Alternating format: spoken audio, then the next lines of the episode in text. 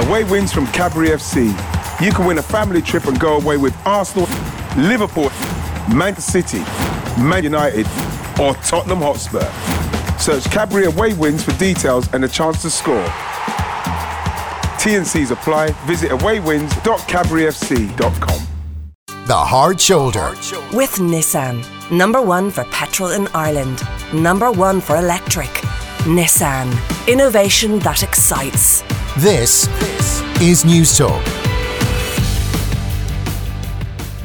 Well, we want to continue now our summer series, Wonders of the World, where we look at wonderful structures, buildings of iconic standing throughout the globe. And today we want to speak of the crown of palaces, the Taj Mahal. And it's a pleasure, as always, to welcome Daniel O'Donovan. Sorry, it's a pleasure to welcome Danielle O'Donovan, Programme Manager at the Nano Nagle Place in Cork City, who does great research into each week's edition of this. Welcome back to the programme, Danielle. Tell me about the Taj Mahal. Where is it? What does it do? And when was it built? well, I, I, think I'll start by saying we've started each one by thinking about why the building's iconic. So, so let's start there, um, because you know travellers have been talking about this building and commentating on it since it was it was built in the 1650s and they talked about how absolutely beautiful it is you know it's this shimmering white marble um, kind of uh, structure on the riverbank. Um, and it's also the sentiment behind the building that captures people because it actually commemorates lost love. And people kind of really are moved by that. And people call it the teardrop on the face of eternity, you know. But it's also got lots of things going on that we talked about with the other buildings. It's one of the seven wonders of the world. It's a World Heritage Site and it's attracting, you know, 8 million visitors a year. Um, and where, when we started, sorry, Danielle, where is it? That would be helpful, wouldn't it? Um, it's in Agra, so it's in northern India. Oh. Um, but people still travel from all over the world to see the building. I'm thinking about people who visited actually. Um, as soon as we talked about doing this building, I immediately thought of that picture of Princess Diana outside it. Do you so remember that? So did I. And it was kind of like she she speaking about lust, uh, it, it looked like love's lost dream, where she seemed a bit melancholy on her own, and then there was a kind of see through element to the photograph as well.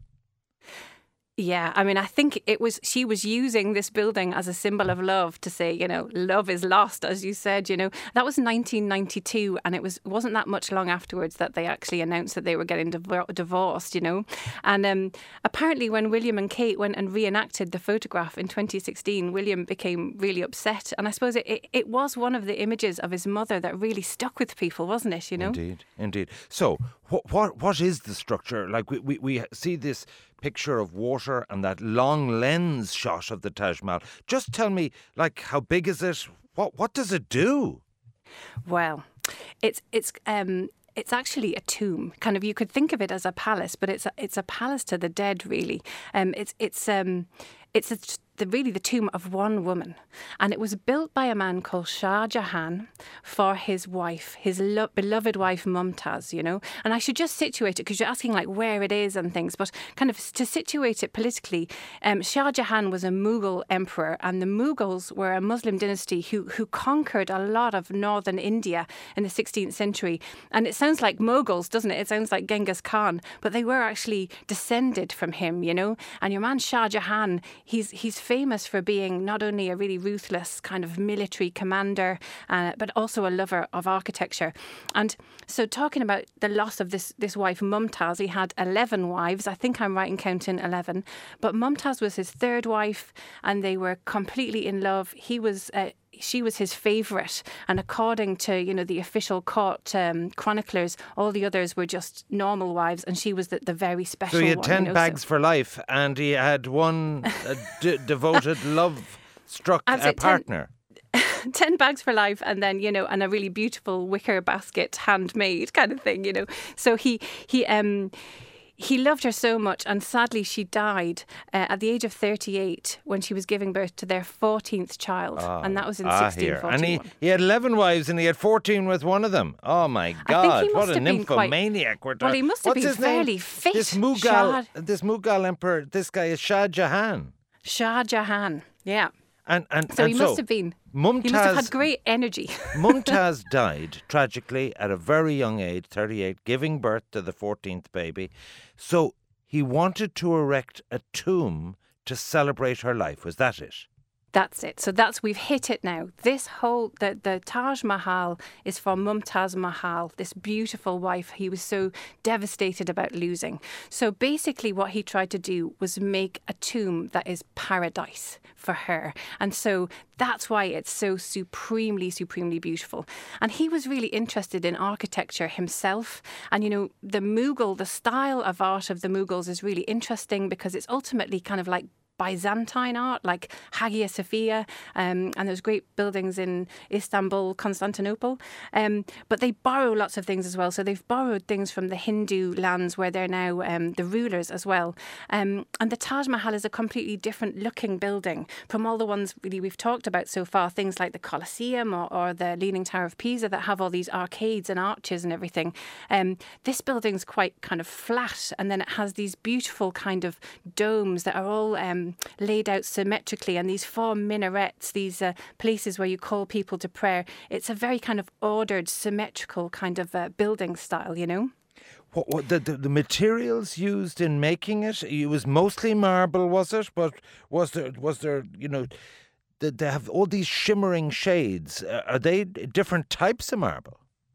I think that the whole building is made of all of these different semi precious stones. So the dominant material is white marble, and that's why it's so shiny and so beautiful. But then uh, they gathered a team, Shah Jahan and his architect gathered a team, like an international team, we'd call it now, to put this building together. So people who made beautiful inlay and um, ca- the people who designed all the calligraphy, because because it's a, a Muslim building, there, there isn't any figurative design in there. So the way in which they decorate the building is actually with inscriptions. So it almost talks to you as well as looking really, really beautiful. so it's that inlay. Did the bowled uh, Shah Jahan end up inside himself with Mumtaz? Well, uh, Shah Jahan was a very ambitious son, actually, and then he had a very ambitious son. So, not too long after Mumtaz died, his son kind of uh, took over and imprisoned his father. So, for the last many years of his life, he was imprisoned in, in the great fortress at Agra, which is just down the road from the Taj Mahal. But luckily, from his bedroom window, he could actually see the Taj Mahal. So, he could still think about his, his lovely wife, Mumtaz, and, and, and ref- think, look upon the building. And when he died, he was very quietly squirreled out of the palace and brought on a boat by two men and buried next to Mumtaz. So, although his son had kind of imprisoned him, he did give him that ultimate joy of, of being laid to rest next to Mumtaz. We have a few minutes left. Just two things I want to ask you. Is it in danger, the Taj Mahal, uh, of, of, of kind of uh, wasting away? It's seriously in danger actually. And if you if you google the Taj Mahal the first thing that's going to come up at the moment is that actually last summer it was declared a hopeless case by uh, India's Supreme Court that this building really might not be saved.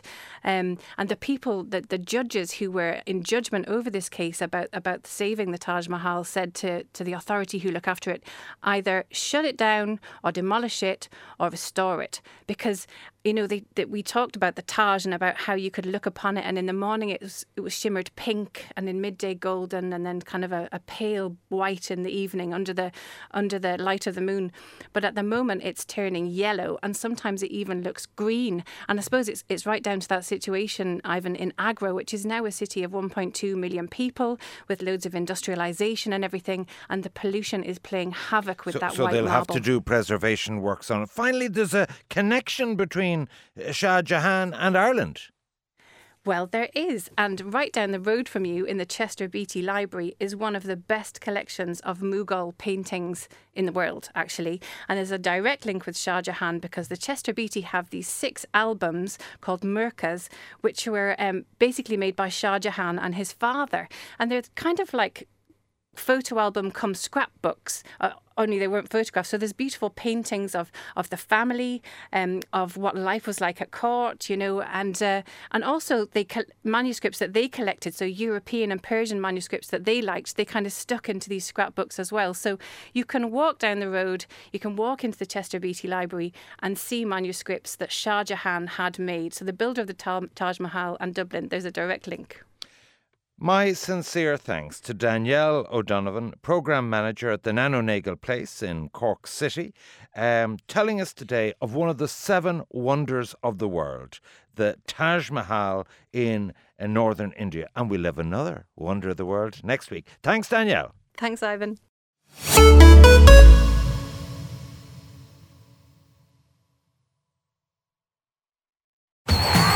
Away wins from Cadbury FC. You can win a family trip and go away with Arsenal, Liverpool, Manchester City, Man United, or Tottenham Hotspur. Search Cadbury Away Wins for details and a chance to score. T&Cs apply. Visit awaywins.cadburyfc.com.